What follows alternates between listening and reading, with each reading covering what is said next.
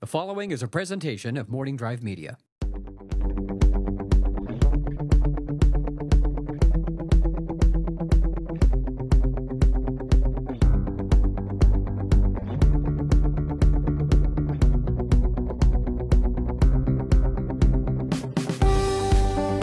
the Knapsack Files studios in Studio City, California, this is the first edition of The Three Things, a new show here in the Knapsack Files. I'm Ken Knapsack, and we are here. I'm recording on a lovely Sunday in the valley. Little morning rain gave way to some beautiful puffy clouds, and while I was out for a walk, I decided, you know what? I think I need a new show.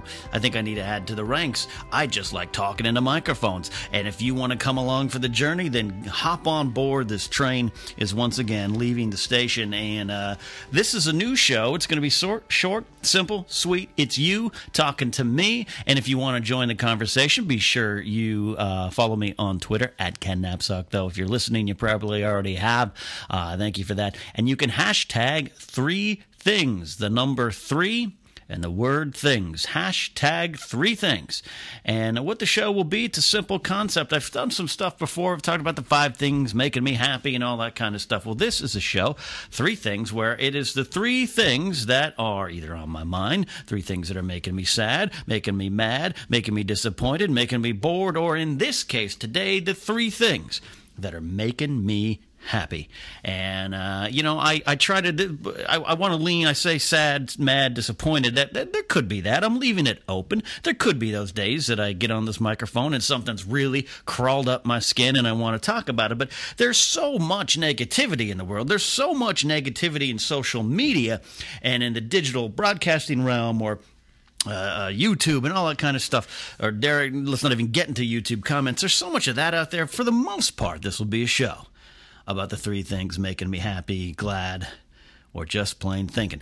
Uh, and, and, and it's it's conversation between you and me about the things, uh, good things out there in the world. That's what I'd like this mostly to be. Even if I'm mad, sad, and disappointed, I'm going to work through it and find a good, happy, common sense-based solution or answer or thought on whatever, whatever's getting it going. So let's dive in with the three things making me happy at this point. Uh, it, it, it's pretty simple. I'm going to work back three to one. I'm going to work back and start pretty simple, because sometimes it's the simplest thing Things in life that make you happy. It's the simplest things in life that kind of get you up and get you going. Uh, for some people, it might be coffee. For me right now, it's off-brand, off-brand Cookie Crisp cereal. That's right. I know. I know I'm supposed to stay away from sugar. I am I am slowly coming to grips the fact that, like many people in this country, I am a sugar addict because I was raised with it. And you know what? My mom and dad did a pretty good job of putting healthy options into my hands, my grubby little hands as a child. I don't feel uh, that my, my parents just let me, sat me down with a box of cereal and said, go crazy, kid. I was allowed like one bowl of Honey Nut Cheerios on Saturday mornings. The rest of it had to be some kind of uh, a healthy option. Um, but sugar's everywhere, man. It's in things you don't even think. So I've grown up with it, and it and it's in my soul. It's in my blood. I don't. I, I'm probably not going to end up with just type two diabetes. I'm going to end up with type two, three, four, five, six, seven, and eight. And I say that jokingly, but I also say that kind of truthfully, because I've already had some issues where my doctor back in two thousand ten was like, "Hey, you're on the road to joining the rest of America with a little bit too much uh, sugar in your blood. Calm it down, my friend." And when that happened, one of my favorite vices had to go away, and that was cereal. Sugary cereal. I, I used to grab a couple boxes a week, not quite as much as Jerry Seinfeld and his legendary cereal collection, but I had to, I'd grab a couple, and, and a couple dinners a week were cereal. Oh, that's bad. I know, but I know a lot of you out there are doing it, so I cut it away. I've done a pretty good job, and then um, milk, put milk out of it, and, and you know, as you get older, milk sometimes ain't your favorite thing. Uh, I'm not, a, I'm not a fool, I'm not some, someone that's to ditch milk for the rest of his life or anything like that, but you You know, that it is what it is. And so when I finally embraced almond milk, and I sound like an old middle-aged person, I had some of the almond milk um, with the vanilla flavoring. It was good. It was great. It was just enough for me to really uh, uh, think about introdu- reintroducing cereal into my life. And you know what? I, I actually did. But it was Raisin Bran. Yes, the raisins were covered in sugar, but it was Raisin Bran, which at least sounds better than some of the other options. But one day, I just was kind of tired of Raisin Bran, so I'm walking around my grocery store. I'm still one of the only people in this town that go to Fresh, uh, goes to Fresh and Easy, uh, which is uh, uh, came to L A a few years ago. It sweeped on in. It was a British-owned company, I believe, and they're we're the like the the more less hippie version of Trader Joe's, and we have parking. And if you're in L A, you know what that means. And um, uh, it, uh, it it's gone away a little bit. A lot of a lot of uh, Fresh and Easy outlets have closed, but there's still one open near me in Burbank, and I still go there just about every Sunday and get my stuff. So I, I was walking through the aisles, and I, I saw the Raisin Bran. And I was like, I'm kind of I'm kind of done with it. I think maybe the cereal fad. I had about a good three month run, returning for the first time in five years to any kind of cereal. I went five years without any kind of cereal. So uh, I was about to walk away, then I saw some Cookie Crisp, some actual Cookie Crisp. And when I was eating cereal at, at a breakneck pace, Cookie Crisp was one of my vices. It was one of my specific vices. There's something about the way Cookie Crisp leaves that milk that is just something. And are you one of the people that drink your cereal milk? You better be. If you're not, you're the weirdo.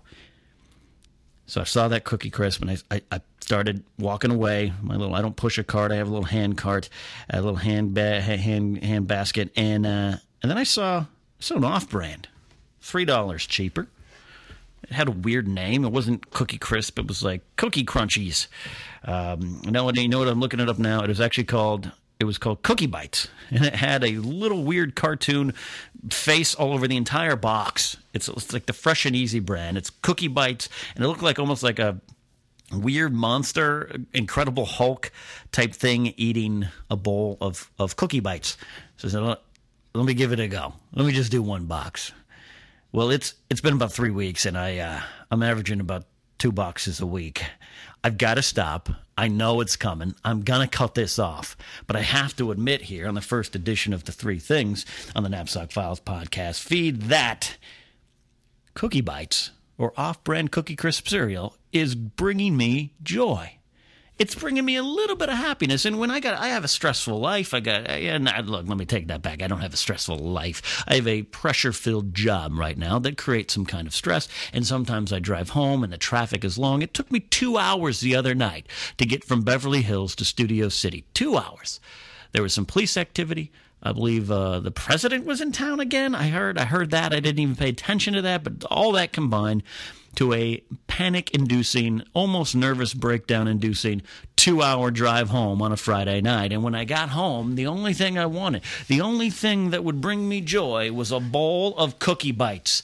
And God bless it, I'm going to do it. And you should do. You should do every once in a while. It's okay. Sugar be damned to just have something for dinner, for snack, for lunch, even for breakfast. Something that just brings you a little bit of joy. If you have the ability to do that, if it's not going to hurt your health too much, I say go ahead and do it. So number three on my list this week of things making me happy is Cookie Bites.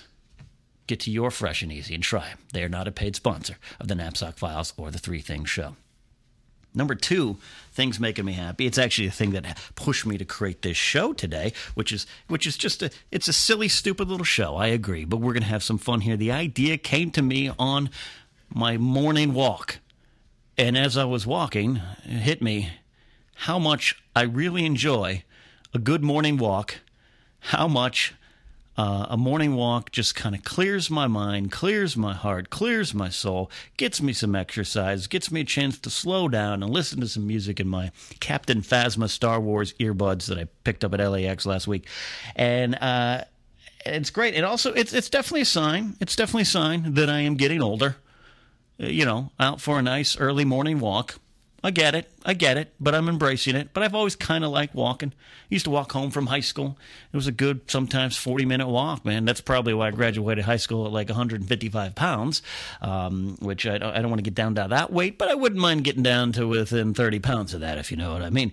Um, uh, look, uh, it's not just about health, physical health. It is about mental health. And as I was out for my walk, and it was a nice gray morning, a little bit of mist slash uh, two seconds of rain, um, but a nice, cool, crisp morning here that uh, kind of has turned into a little bit of a hotter, humid day here in L A. But it it was so relaxing, it was so peaceful that I I, I just I just realized how happy this makes me. And I want to encourage you, wherever you are, to make sure that you're taking a moment at least once or twice a week. I sound like a, I'm an N F L Play sixty or on the President's Committee for Better Health for Fat Kids or something like that. I, I'm on one of those those those think groups, uh, thinking of ways to get America healthy again, aren't I? No, but seriously, take one to two to three days, a night, a morning, an afternoon, whatever you can, if it's just the weekends, make it work to have a nice little walk in your neighborhood, if if you have that kind of neighborhood. If you don't, get to a place where you do. There might be some great parks around you. And and, and, and when you're on these walks, let let the energy, let the health kind of flow through you. I, it feels like the force. Let the walk force through you. Um, I like to do one thing, too, when I'm going for these walks. I, I, I have a reputation. I can sometimes be a bit of a curmudgeon. I can sometimes be a little bit of a grumpy grandpa. And sometimes I'm playing it up for the microphones or the cameras, and sometimes it's very, very true. But um, what I got to tell you is when I'm on these walks, um, uh, I, I am not not that. I'm not surly. I'm not a jerk, and I, I can be a jerk. Just ask my dear friend Roxy Stryer. Go, you can tweet her, at Roxy Stryer, and ask her, is Ken really a jerk? Ask her, and she'll tell you, if she's being honest, yes, I ha- he has his moments. Um, but when I'm on these walks, I got to tell you, I, I I didn't always start this way. When I was really starting to go for my consistent walks, uh, on a consistent basis, I should say, um, I, I head down, sunglasses on, hat low, earbuds in, in my own world, we'd maybe pass on the street and I'd nod. And I have found, as uh, as time has gone on, what I try to do now, and it's and it's a, sometimes a hard thing to do in L A uh, or any big city. Um, I I do keep my glasses on, and I, I do wear a hat, and I do got my earbuds in, and I'm listening to music. But I like to I like to lift my head up a little bit more when I see someone coming. You got to time it right. You can't just stare at them from a distance waiting to say hello. You maybe look to the ground, you look up, you check your phone, you do something. And then right when you come to striking distance, I, I look up at them and I just go, hi, good morning, or good afternoon, how you doing? And I love testing the amount of people that actually answer back to me. And if you don't, I'm not judging you. I get it. Sometimes you just, you're on your walk, you're in your zone. I get like that too. But I make sure I pull myself out of the zone just to say, hey, how you doing? And uh, I don't say it with that weird accent. I just, hey, how you doing? Good morning. And the people that just kind of look at you, and it's not like they're in their own zone and they want to be left alone, but they look at you like, I'm the weirdo. What's this guy doing? What is he saying? What is real? You're engaging? No, no, no. And uh, I'm just doing that more and more. Maybe I'm help. Maybe maybe I'll say it to them. Hey, how are you doing? And maybe they'll they'll not answer me, but maybe maybe they'll think, well, that was friendly. And then the next time they see someone on the walk, maybe they'll say, this is a pay it forward type of thing, except for it's better than the movie. Um, and I was talking to my good friend Roger Craig Smith, and he he uh, lives out of state. He lives in L A, but he also has a place out of state, and and he'll go to that that house at this uh, undisclosed Batcave location, and he'll he'll say it's just a m- remarkably noticeable difference. He says he and his brother will go out for a bike ride, or they'll go out for a little hike, and, and you hit people on the trail, and and they engage you first, and they'll stop and talk. And look, I don't necessarily need to stop and talk with every stranger I see on a trail or a sidewalk, but they'll they'll go out of their way to say, hey, how you doing? Great day. Are you heading up that way? You should look to your right because there's a deer, and he's eating a bowl of Cookie Bites. They, they'll do that kind of stuff, where, where here in L A, it, it it's the big city vibe. And, you know, part of the reason I moved to this big city is as I kind of like the anim- anonymity, anonymity, anonymity, anonymity. You know what I mean. Uh, I like getting kind of uh, lost in my own world in the big city where I can kind of be alone amongst a lot of people. So I don't – sometimes I just don't want to be pulled out of that. I get it. But as you as, – again, as you get older – and I'm not that old. I get it. I get it. I'm getting up there, but I'm not. Uh, as, as you get, it's not so much maybe maybe the wording isn't as I get older, but maybe as it as I get more confident and secure in myself and who I am, I find that I want to be friendly. I want to I want to reach. Hey, how are you? just a smile. We're all humans on this planet, and despite our differences, our religious views, and how we view the police department, or what our voting record is, or what we want to do with our money, or what you think with that issue, we have all those things. And in a social media age, you can just tweet your opinion out there. You can hashtag and, and go trial by Twitter, and you can tear someone down, and you can attack someone. You can go in a comment section. There's all that kind of stuff. But really, at the, at the end of the day, we're just a bunch of humans trying to figure it out. And when you're out there, when I'm out there having those morning walks and I'm feeling chuffed. Yeah, that's right. That's one of my favorite phrases. I'm feeling chuffed. Chest up, head up, exercise going, blood flowing through my veins, music playing in my ears, and I see someone coming. I go, hey, how are you? And they say, I'm good. How are you? It's a good little moment. It's a positive human interaction, and those little things can sometimes build to other things. So I encourage you to do that, too. I learned it. I really started to learn it. When I would go, there's a Walgreens up the corner from my house here. And uh, it opened up, and it's a, it's in a convenient location. It's truly a convenience store. Uh, so if I need to run and get something, and I don't want to go all the way to the store, or I don't want to go all the way to a Target or, or something like that, I just need something. It's even a walkable distance from my house. And I'll pop in there. There's an older gentleman. Uh, now I think I'm old. He's older. Got to be late sixties, early seventies. His name's Mel. Melvin on his name tag. And I'm telling you, I put a Facebook post out about this guy a while ago, and I'll be damned. I want to interview him. I got to get him here on the Knapsack Files. This guy is just, he's a dude working Walgreens, a retirement job, and I run in there, and I was sick the first time I really met him. I was buying a bunch of NyQuil, DayQuil. All this, it was back in February, which which turned out I had a serious sinus infection that actually, actually put me out of commission for about a month, and actually it was, a, in a weird way, a life-changing um, illness. It, it, it is the things in my life before the illness, uh, some of them went away uh, in a weird way. I can't go into detail there, uh, but... Uh, It was he was literally he was the first human I was talking to as I was dealing with this thing, this guy Mel at Walgreens. And you know, it's an easy thing. It's it's a cash register exchange at a at a chain convenience store in this modern age in a big city where you have no human connections and no interactions. And this guy, Mel, was just the friendliest. It wasn't forced. It wasn't him doing customer service. He was just, hey, how you doing? You look sick. You feeling okay? Anything I can do for you? What do you got? And I'm I, I immediately, and I could have been sick. I could have I could have put a wall up and just said, I'm fine, whatever. Here's my money. But I just remember I looked across at him, and I was like, yeah, man, I don't know what's going on. I feel this and that. And we talked, and he said, take this. Yeah, it turns out I had, again, I had his infection. There was nothing he could have said that I would have helped me in the moment. I didn't know. But in that brief moment, that interaction, I walked out of the store feeling good. And then I saw him again.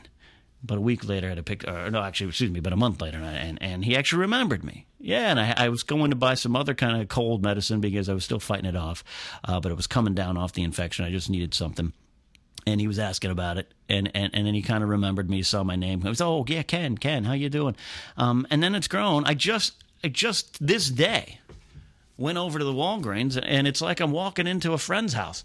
He's helping another customer. He sees me. Hey, Ken. I go, hey, Mel, how you doing? And I go get my items. I get up, and we talk. We had talked about where I'd just been visiting and where it turns out that's where he had lived most of his life. Uh, he used to be a, like a, a club D J back in the sixties and all this stuff, and he's got a story to tell. Every time I'm in there, the sincerity in Mel saying, hey, how are you? How you doing? Can I help you? Do you need a bag? They're ten cents, but I'll tell you what, I'll give you one. Don't tell anyone. He does that to me every time. He acts like it's, it's our little game. I, do you need a bag? Ah, Mel, I'm okay. Looks around. I'll tell you what, I'll give you a bag. Just don't tell my manager. They're normally ten cents. Um, and I just walk out of Walgreens feeling good, feeling happy, having a positive human interaction. It's easy to get depressed. It's easy to get sad. It's easy. I have been in depression circles. If you've listened to the show, you know me. You know me to be a very depressive person. Suicidally depressed at times in my life. It's a very serious issue. But when you're in that and how to keep out of that, I'm convinced the longer I go on this godforsaken planet, to keep yourself out of that, positive human interactions, creating them yourself or finding them, getting outside of your own walls is the key to sometimes overcoming serious things. I'm telling you, try it. Go for a walk. Go for a simple fifteen-minute, twenty-minute morning walk. Do it tomorrow. Put some music in if you got the ability to. If not, just listen to the sounds of nature in the city. Walk around, say hi to a couple people, and you'll start thinking. You'll, you'll hearken back to this, to my old grumpy grandpa warning. You'll start kind of feeling better, and you'll just kind of enjoy those positive human interactions. And next time you're checking out, and the clerk who's at the six hour of a sixteen hour shift, who's who's feeling her own pains and feeling her own trials and bored at work but has to take this job, just give her or him, whoever's working that register, a sincere hello, a sincere how are you doing? And when they answer back, engage them. I'm telling you, have a thirty second positive humor, human interaction and see, see how you feel, because in even that thirty seconds, you won't be thinking about yourself. And that is where depression really, really comes from. Depression, there's a lot of reasons, a lot of things that might start causing it. But at the end of the day, depression is you and your own hopelessness, stress, pressure, anxiety, or feelings. It is you lost in your own thoughts. And if you want to start getting out of it, go volunteer. Go help someone else. Put someone else before you, and you'll start feeling better. Trust me, it is a thing. It's not saying that you might not need medicine, that you might not need professional help. All that stuff is, is very valuable as we turn this into a depression con- uh, conversation. But at the base level, if you're feeling shitty, if you're feeling down, and you've got the chance to say hi to someone and have a little bit of a positive human interaction, that's the medicine for your soul. The number one thing of the three things that are making me happy is New York. Concrete jungle where dreams are made of. I'll stop singing. New York, New York. If you've been following me, you know where I went. I just went to New York Comic Con with the Screen Junkies crew. Part of my job. It was a work trip, but I got a lot of free time. I got to stop and enjoy the city, and it's a very important thing to note because it was my first trip to New York, New York. Got to go to Manhattan, midtown to downtown, and back on up. Um, got to stay there. It was my first trip to New York. That's pretty cool in and of itself. Uh, look, my family didn't travel much as a, as a kid. We were a lower middle-class family. My parents did amazingly wonderful things to keep me and my sister happy and afloat as children. We never wanted, but my parents struggled to make ends meet. Uh, once a year or so, we would take a trip. Generally, it would be local. It would be California-based. SeaWorld, Disneyland, where my grandparents were, uh, or uh, many, many times up to Yosemite. Look, that's awesome. And, and as much as I maybe now wish I, I got the chance to travel sooner in my life, um, I wouldn't trade any of those uh, trips for, for any other uh, journey I didn't take with my family. The trips to Yosemite are great, fond memories, including some where my aunt and uncle would go with me. Uh, uh, my late uncle, who was very important to me, and I have those memories of those trips being with him. Actually, nineteen eighty-five in Yosemite, the same week uh, the Celtics and Lakers played in the N B A Finals, and I remember watching those games a bunch uh, amongst a, a lot of people, my, my uncle watching the games. Um, so I wouldn't trade any of that. Uh, do I only only thing that I, w- I wish I learned earlier to travel outside of the state of California, because I would have done it sooner as an adult when I was on my own. It's about money. It's about time. And I'm a bit of a workaholic, and I don't like to get away. And so that's why this Screen Junkies job, if you've been following my transition to that side of uh, my career now, it's great because I've had to, I've had to take trips. I've had to travel already.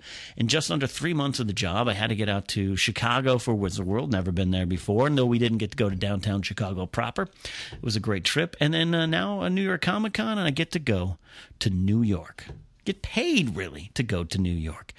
And that's significant because New York has always had a special place in my heart, even though I've never been there. To explain, nineteen eighty-four, I'm playing on a lunch league softball team at my school. Uh, I was just starting to discover sports, didn't know much. I was coming outside of my shell to play on the team. I was the nerd kid stuck out in right field with no glove, just told to get out there and don't don't cause us to lose the game. But I played on a lunch league softball team at my school, and we were the Yankees.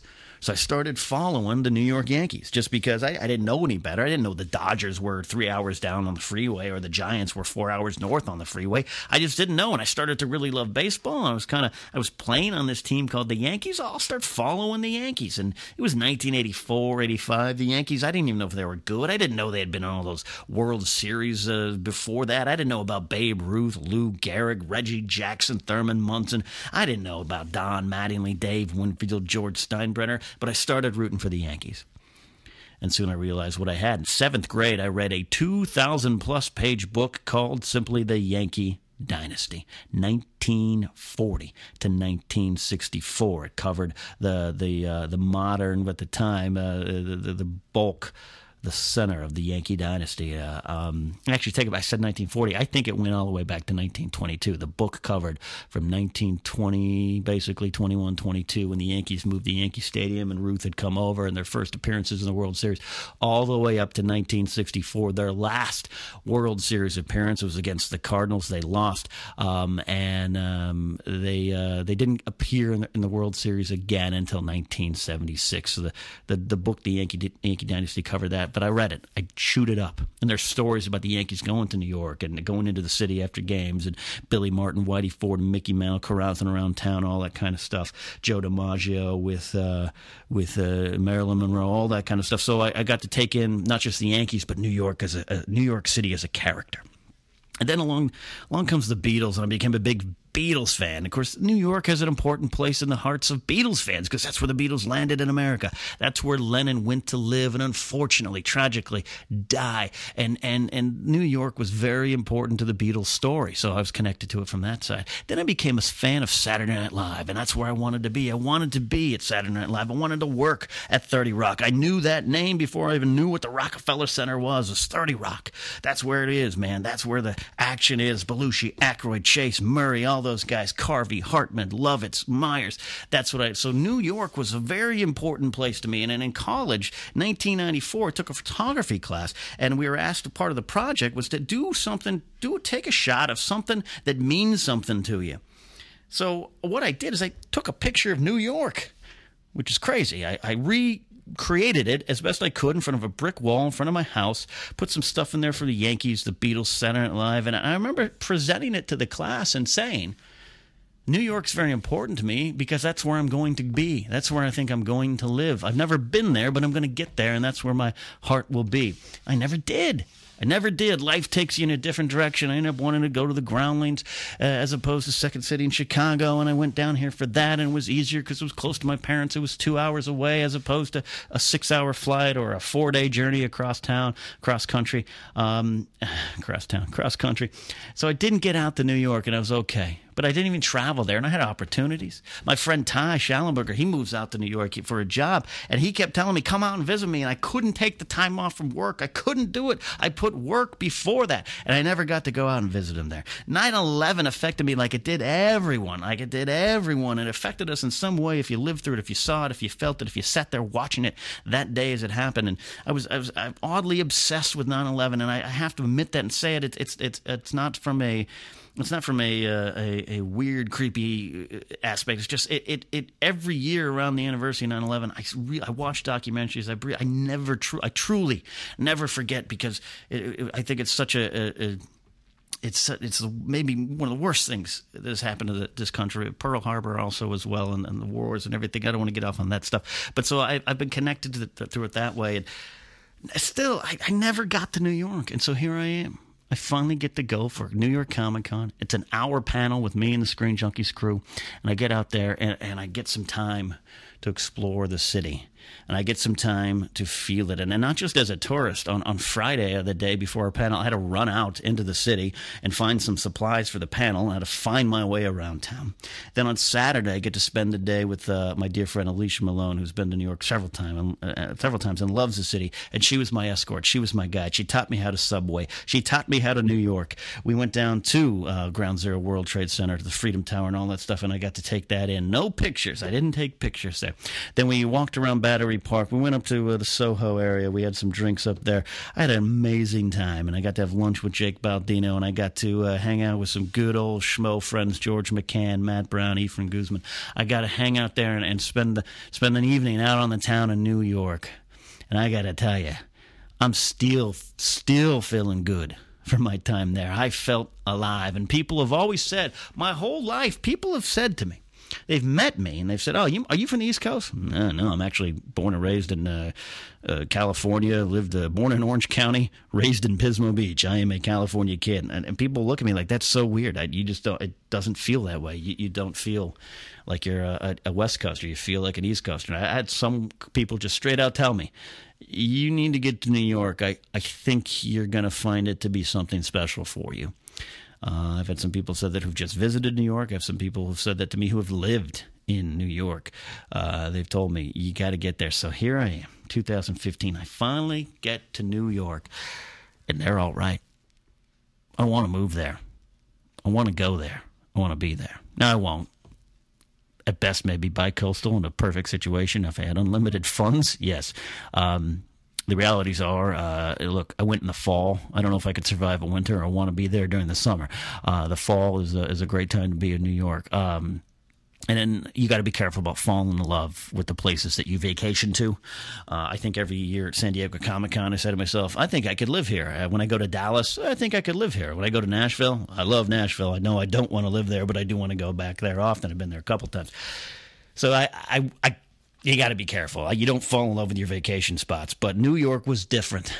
I felt, dare I say it, dare I be this dramatic, I felt alive more than I have in other places. It doesn't mean that I don't enjoy my time in here in L A. It doesn't mean that I th- don't think there's a lot of great things about Los Angeles. Actually, to be honest, I, I don't like Los Angeles bashing. I hear it a lot from people who've moved here. Then get out of here, all right? If, you, if, you, if you're coming here to be an actor and you hate L A, I'm sorry. Just accept it. But there's a lot of great things about living in L A and California and on the West Coast.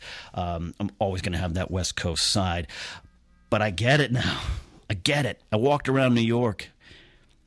Brisk fall air. Rode those subways with Alicia. I went down to Battery Park and stared out at the Statue of Liberty. And I walked around with Dan Merle of Screen Junkies, who was also a great tour guide. And, and we hit the hit the ground running. We, our plane landed at like twelve forty a.m. New York time.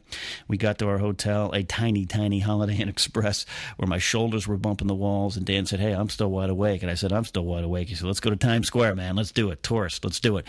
And Dan walked me down to Times Square. And uh, we went back uh, the, the final night, and I, I had to get a hot dog in Times Square, touristy as it is. Um, I did it. And uh, we walked around, and, and at one point on a Friday night, Dan uh, Dan and I walked up to uh, thirty Rock. Uh, I'm still a Saturday Night Live fan, and my time at the Groundlings ended back in two thousand two, and I didn't continue with sketch comedy or sketch writing, and I didn't carry out my, my dream, my life dream, which was to be the Weekend Update anchor at Saturday Night Live. Boo-hoo, woe is me. Life takes you where you need to go. But I sat out there. The trip was so fun. The trip was great. It was so, I felt alive. But I sat out there in front of thirty Rock. I looked down at the ice rink uh, where Belushi and Aykroyd once skated in bee costumes. I stared down there and I looked up, took a picture of it, but I looked up and I had this moment. I had this bittersweet moment. I don't know. I was watching, and my friend, my old friend, I haven't talked to him in years, but my old friend Mikey Day is writing for S N L, and he's up there, and, and it's a Friday night, and I know they're probably deep in rewrites and rehearsals and all this stuff, and I'm looking up, and I'm thinking, I didn't do this. I didn't go after my dreams. Not because I wasn't good enough, not because the Groundlings voted me out, or not because I even stopped doing sketch comedy. I didn't go after my dreams simply because of fear. Fear about moving cross-country, fear about living in the big city as a small-town kid. I can't function in New York. And all that stuff at eighteen, nineteen years old that I thought about me, I got to get to New York, I got to do this, I got to chase my dreams. The older you get, the more you let fear come in. It seeps in. The more you let fear take over. And I sat out there in front of thirty Rock looking up, and tears started to form in my eyes. I don't know if Dan ever saw it. God bless him if he never said a thing. But I looked up, not crying, just mo- eyes moist. And I realized I didn't get there because I let fear take control. And I may never get there to thirty rock now. I may never, at forty years old, be some old-timer on S N L. I may never do that, and I'm actually very fine with that. I may never get there, and fear may have kept me from there, but I, in that moment, on that New York night, brisk fall air, the ice rink, people all around, pictures, flags waving, tourists taking fo- shots, the N Y P D and uh, F D showing up for medical emergencies. I'm sitting out there. Some guy fell on the ice rink. All that didn't matter. All that faded away. I just looked up to the top of thirty rock, to the what I counted out to the seventeenth floor, and I said to myself, that may have happened once. Fear may have taken over then. Let's not let that happen again. And I've taken that moment with me, which is why New York right now is the number one thing making me happy. I don't know if I will live there. I say I want to move there. Uh, I might not. I will definitely be back. I will definitely be back, and maybe hopefully often. But I'll never do all that. But I am happy where I am. I'm happy where life takes me. But where I can go and where you and me and all of us can go from now, a lot of it has to do with not letting fear take over. That makes me happy. Uh, knowing that makes me happy. And I hope you knowing that now, or you being reaffirmed of, of that now, can make you happy. And that's what we're doing here on the Knapsack Files podcast feed with this show, The Three Things. The three things making me happy this week. This show might be weekly. It might be bi-weekly, but I promise it will be back. This is here to stay. It's you and me chatting. I love you all for coming along on this journey in the Knapsack Files podcast feed. It's grown, it's grown, it's grown. And, of course, we got the new show, Spotlight Star Wars. If you haven't heard, Spotlight Star Wars is moving for the Knapsack Files podcast feed, and it is going cross town to a new thing called Force Center, the Force Center podcast feed. It's going to be a new destination for you and other Star Wars fans. It's got a lot of different shows on it with a lot of different contributors lining up. It's from me and Joseph Scrimshaw uh, kind of uh, s- launching out on this new adventure.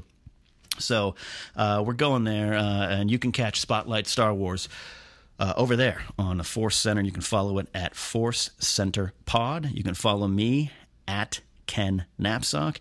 And if you want to join the conversation, if you want to tell me what's making you happy, or you want to tell me how you realized you have to overcome fear, you want to get in on this conversation for this show, just hashtag three things, the number three and things, and let's talk.